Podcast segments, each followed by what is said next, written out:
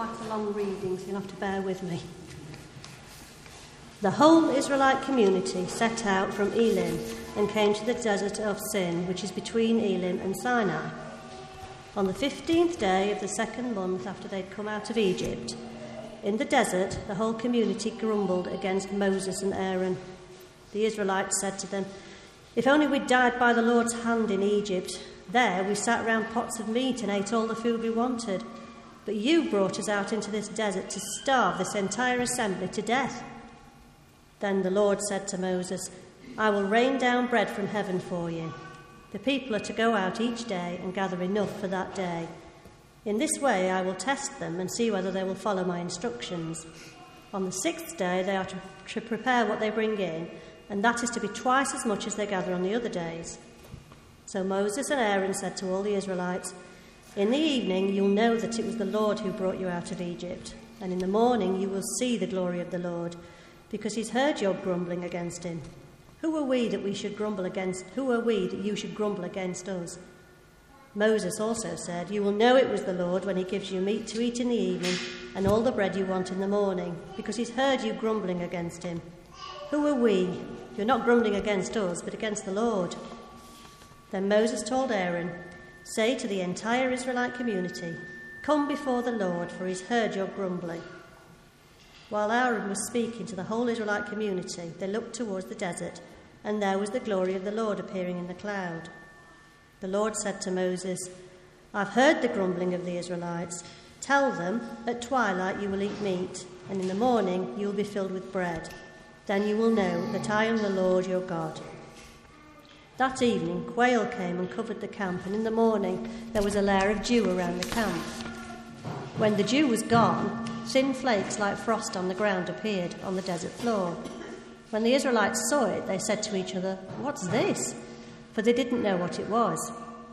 Moses said to them, It is the bread the Lord has given you to eat. This is what the Lord has commanded. Everyone is to gather as much as they need. Take an omer for each person you have in your tent. The Israelites did as they were told. Some gathered much, some little, and when they measured it by the omer, the one who'd gathered much didn't have too much, and the one who'd gathered little did not have too little. Everyone had gathered just as much as they needed. Then Moses said to them, No one is to keep any of it until morning. However, some of them paid no attention to Moses.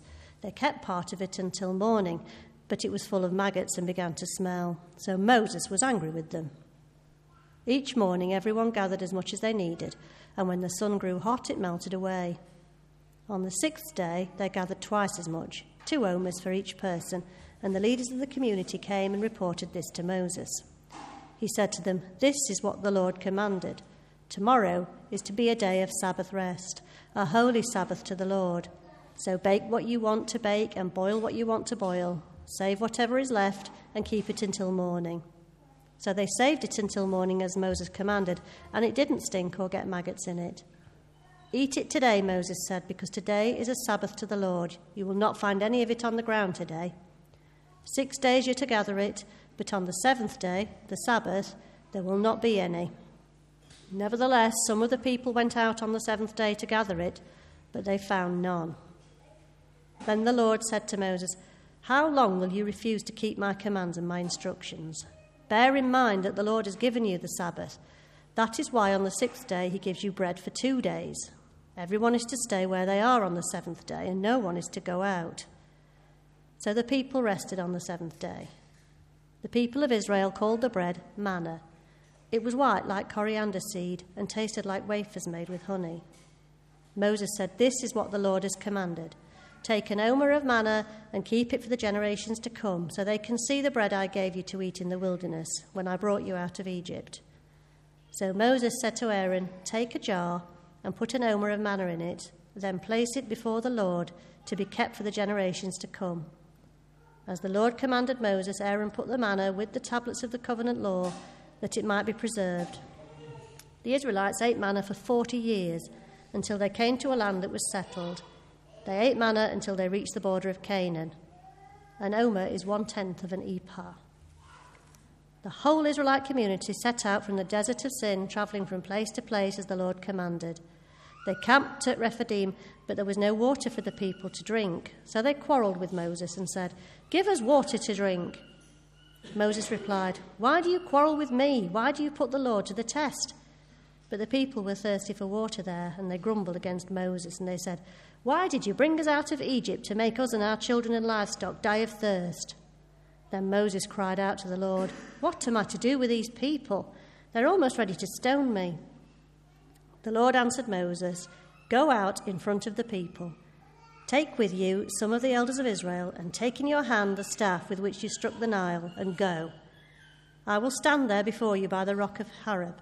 Strike the rock, and water will come out of it for the people to drink. So Moses did this in the sight of the elders of Israel. And he called the place Massah and Meribah because the Israelites quarreled and because they tested the Lord, saying, Is the Lord among us or not? This is the word of the Lord.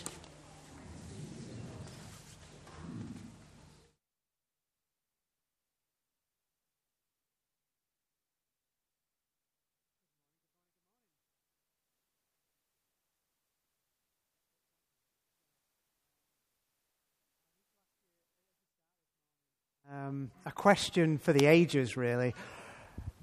Rom com or action movie?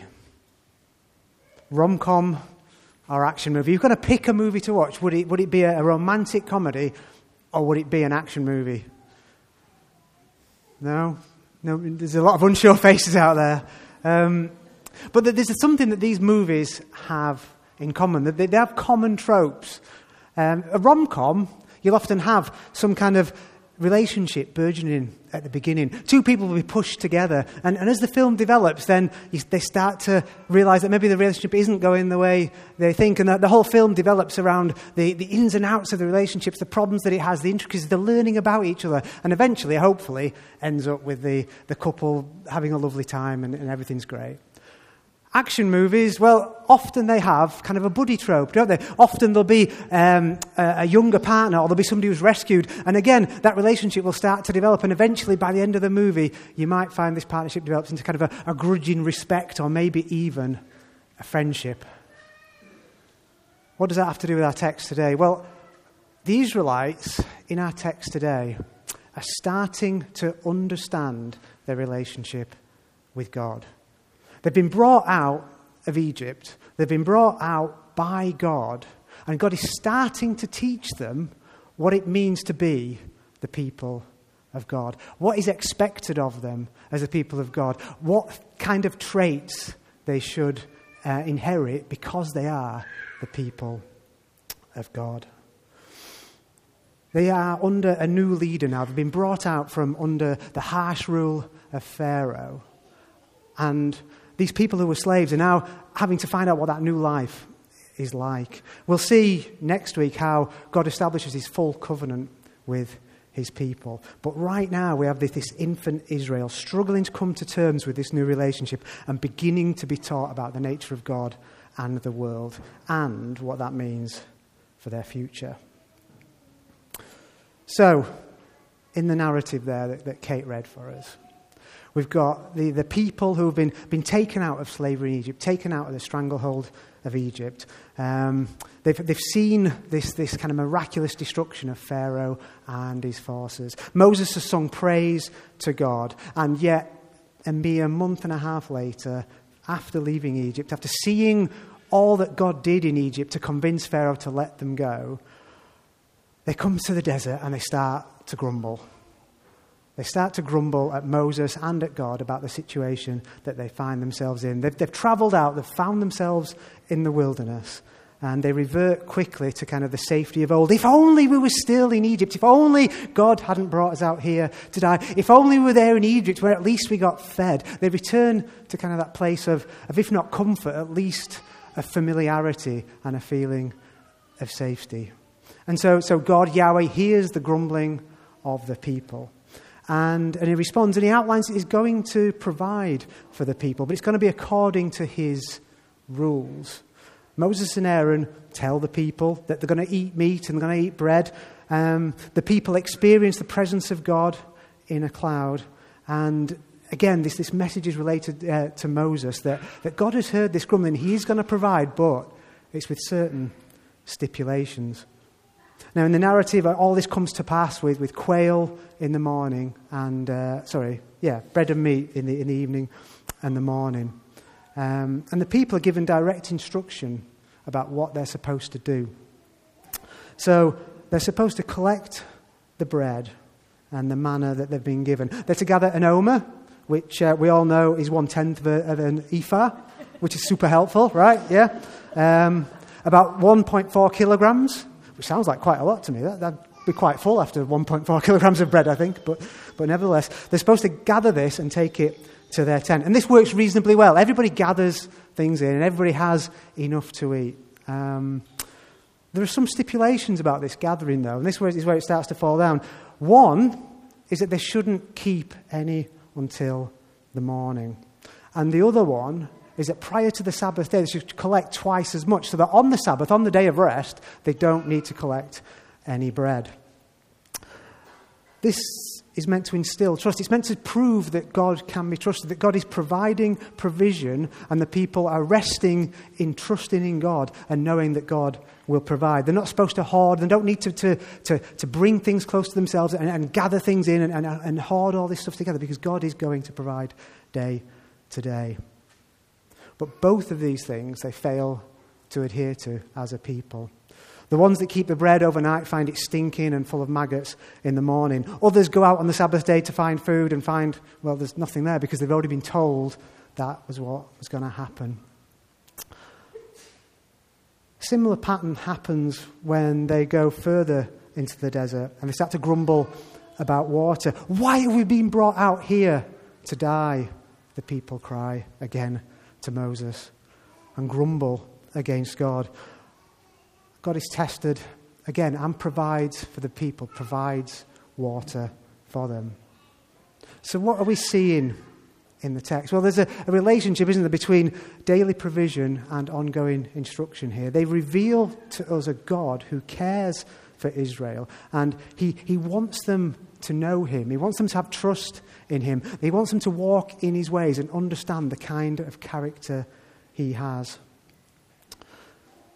So, we thought last week a little bit about the, the separation, uh, sorry, not last week, week before, um, about Israel coming out of Egypt. And how that separation was difficult. They've been in slavery in Egypt for 400 years. Their identity is very much as, a slave, uh, as slaves in Egypt. They need to adopt a new understanding of themselves and the future. And that future is going to be shaped by God, ultimately, in them learning to be like God and to be a nation that's outlined later on in Exodus 19:6, a kingdom of priests and a holy nation. And this text is all about this initial training and nurturing and teaching of the people. And, and it obviously it proves difficult. The people are too immature at this point to respond to the grace of, to, of God, too willful, or at least too suspect to respond to his guide, uh, excuse me, to his guidance. Of course, the people have got legitimate needs in the desert. They need food, they need water. But they approach it in a childish way. You could almost hear in the text kind of a whiny teenage voice of, Oh, why have we been brought out here to die? And yet, they've seen God's provision in the past. So they, they grumble against God. They question Moses' authority. They, they try to test God and his intentions. And if, if we were to skip into, into Numbers instead of Exodus and look at some of the, the wording that's used there and they kind of get this, a sense of this ungrateful tone of the people, um, when they're given the manna. We have in Numbers 11, uh, verses 4 to 6, the rabble with them began to crave other food. And again, the Israelites started wailing and said, If only we had meat. We remember the fish we ate in Egypt at no cost. Also the cucumbers, melons, leeks, onions, and garlic. But now we've lost our appetite. We never see anything except this manna. These people have been brought out, they've been saved, they've been redeemed by a God who is providing for them, and yet they, just, they, they demonstrate, God, God's demonstrated his love and ability to provide for them, and yet the people hit a crisis, they get into trouble, and, and they, they, it just all goes out the window. They forget everything that God has done for them, and they respond in this way. A key component of the faith of Israel in the future from where we are in, in, the text today will be that they keep looking back at God's provision. They, they set up lots of different um, ways in which they do that in the Jewish faith. And we even see it in the text here when Moses tells Aaron to take manna and put it in a jar and keep it as a reminder of God's provision. Um, but at times they still forget. And the text really invites us to look at Israel like this. It invites us to look from our position of knowledge and, and us knowing that, that actually everything's going to be okay and to judge them maybe a little bit harshly. But actually, maybe we can sympathize with them if we pause for just a moment and consider what's going on here. Maybe it's not too difficult for us to, to understand why Israel are, uh, are acting in this way. We have an uncertain people being marched through a desert who are hungry and who are thirsty. They have very real practical needs.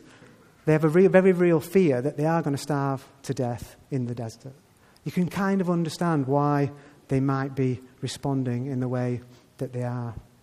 And that can be instructive for us, for our own faith. We, we look at that plain reading, and, and the narrative there invites us to look back at what God has done and the evidence of his provision in the past to know that God is going to look after us today. And, and that, that paradigm is true. In times of trouble, we can look back to where God's provided for us in the past. We can look back to how God has been faithful and take comfort from it. But there are limitations to that looking back, aren't there? When we're looking back, when we're in a moment of pain and worry and strife, then it's difficult to take comfort, even in the things that we have seen in the past. The people are only literally a month or so out of the miraculous escape from Egypt, and yet they seem to have forgotten God's provision. That evidence of the past doesn't provide the comfort you might imagine it would. But that's true of us, isn't it? In our lives, when we, we have those difficult moments, when we, we get to those moments in our lives when we just don't understand what God is doing when God feels far off, when we're really in pain and hurting, somebody turning around to us and saying, Look at what God's done in the past. Well, that, that doesn't make it magically better, does it? I was reminded of a, uh, of a quote from a, a film when I, was, when I was thinking about this from uh, 1999, a film called, uh, called Dogma. And, and uh, the main character in that is is having a conversation about the breakdown of, of her faith, and she's asked about it. She's asked about the moment when she lost her faith, and she says this I remember the exact moment. I was on the phone with my mother, and she's trying to counsel me through this thing. And nothing she said was making me feel any better. Eventually, she said, Bethany, God has a plan.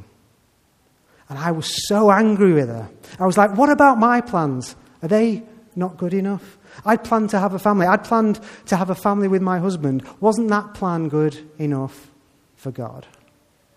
Apparently not. Things in life are tough. There are really difficult things that we go through in life. And there isn't a magic combination of words that's going to make that better. We can't always look back at the way God has dealt with us in the past and his faithfulness, his provision, and, and make it all magically better and make it all go away. There's a tension here in the text, and there's a tension here that we can acknowledge in our own lives. Yes, God is working in the world. Yes, God loves us and God is faithful. And we can firmly hold on to that just like Israel could. But our own human experience is one that is in the world also. But experience where there is real distress, worry, and pain that, that doesn't get solved by these things. We live in the tension. We live in a, in a kingdom of God that is now and not yet. We also live in a world where God is sovereign, a, way, a world in which God has, has put together for us, and God, that same God knows how that world works.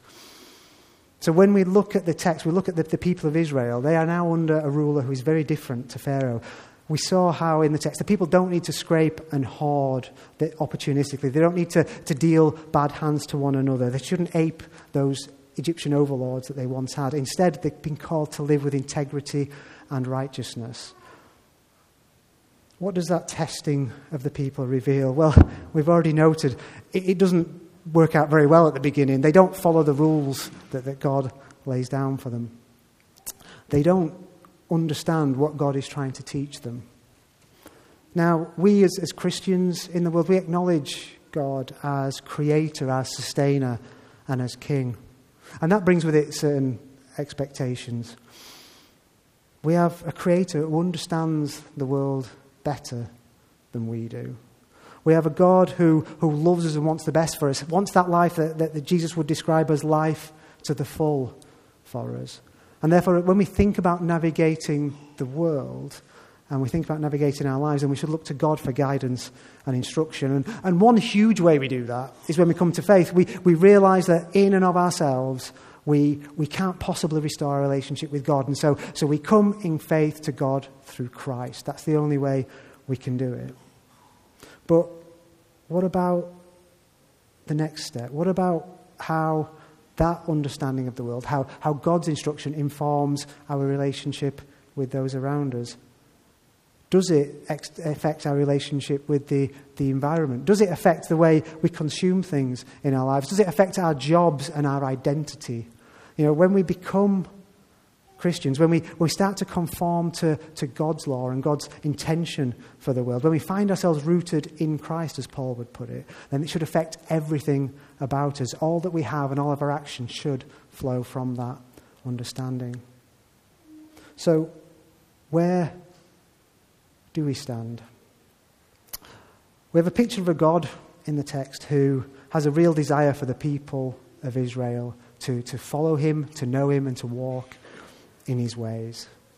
That's true of us today. The very God that we speak about in, in, in, the text in terms of Israel, he's the same one who sent Jesus Christ down here to be the full and final revelation of God to man, such that we might know God, that we might be able to walk in his ways. And he's provided provision for that in Christ. We're saved and we're brought out of rebellion to be sanctified, to enter into a process of being made holy, to be set apart for God.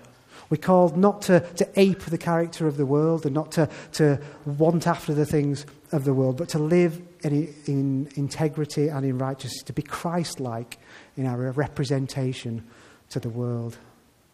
And so when we think about this, this infant Israel kind of stumbling through its initial faltering relationship with God, then we can just take a moment to, to ponder our own relationship with God and our own maturity before Him. Where are we in our maturity? If, if the goal is to be more like God, if the goal is to be more Christ like in our dealings with those around us and in the world, where do we stand? Christ is the very image of God. In the, in the Gospel of, of John, he's said to be the Word of God, the very representation of God to the world.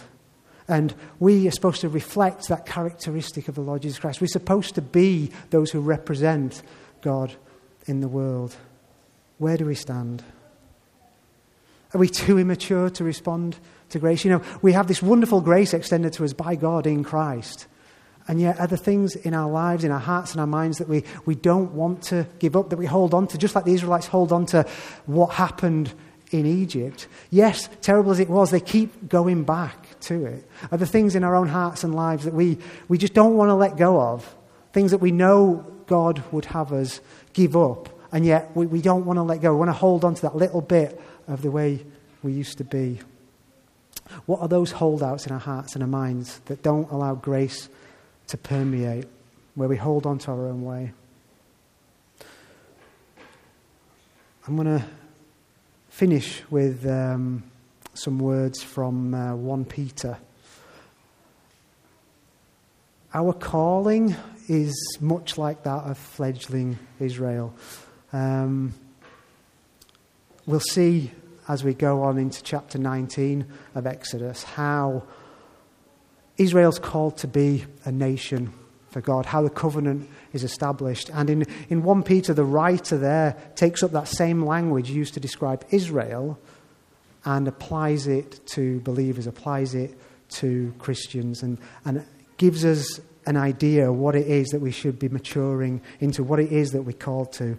And 1 Peter 2, verses 9 to 10 says this You are a chosen people a royal priesthood, a holy nation, God's special possession, that you might declare the praises of him who called you out of darkness into his wonderful light. Once you were not a people, but now you are the people of God. Once you had not received mercy, but now you have received mercy. We're going to go straight, I believe, into our next song, which is, yeah, thank you, Claire. Guide me, guide me, O thou great Jehovah, which is uh, very fitting, a very fitting song to follow um, from this passage, but also the considerations for ourselves. So let's stand, if we're able, and sing together, Guide me, O thou great Jehovah.